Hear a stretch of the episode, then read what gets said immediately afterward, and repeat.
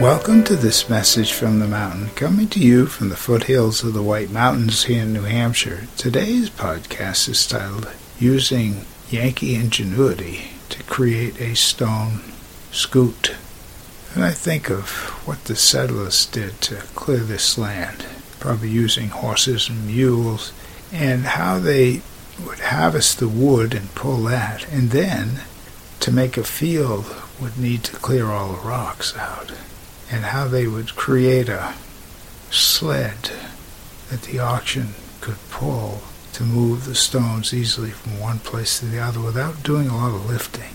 And there are events at the fairs now, ox pull, horse pull, that go back to the times of clearing the land and the strong animals.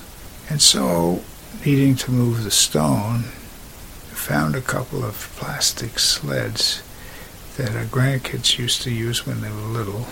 And I could shovel the stone into these sleds without lifting it up, just kind of sliding it over.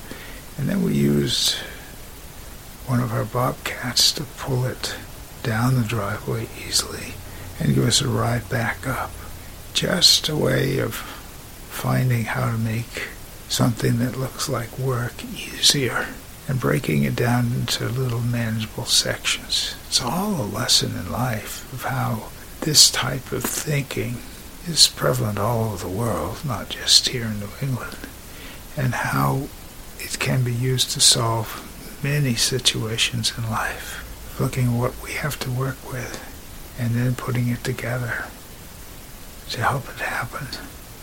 My name is Michael Hathaway, and this is Message from the Mountain. It's my prayer these words are right and good for you and if you hear them.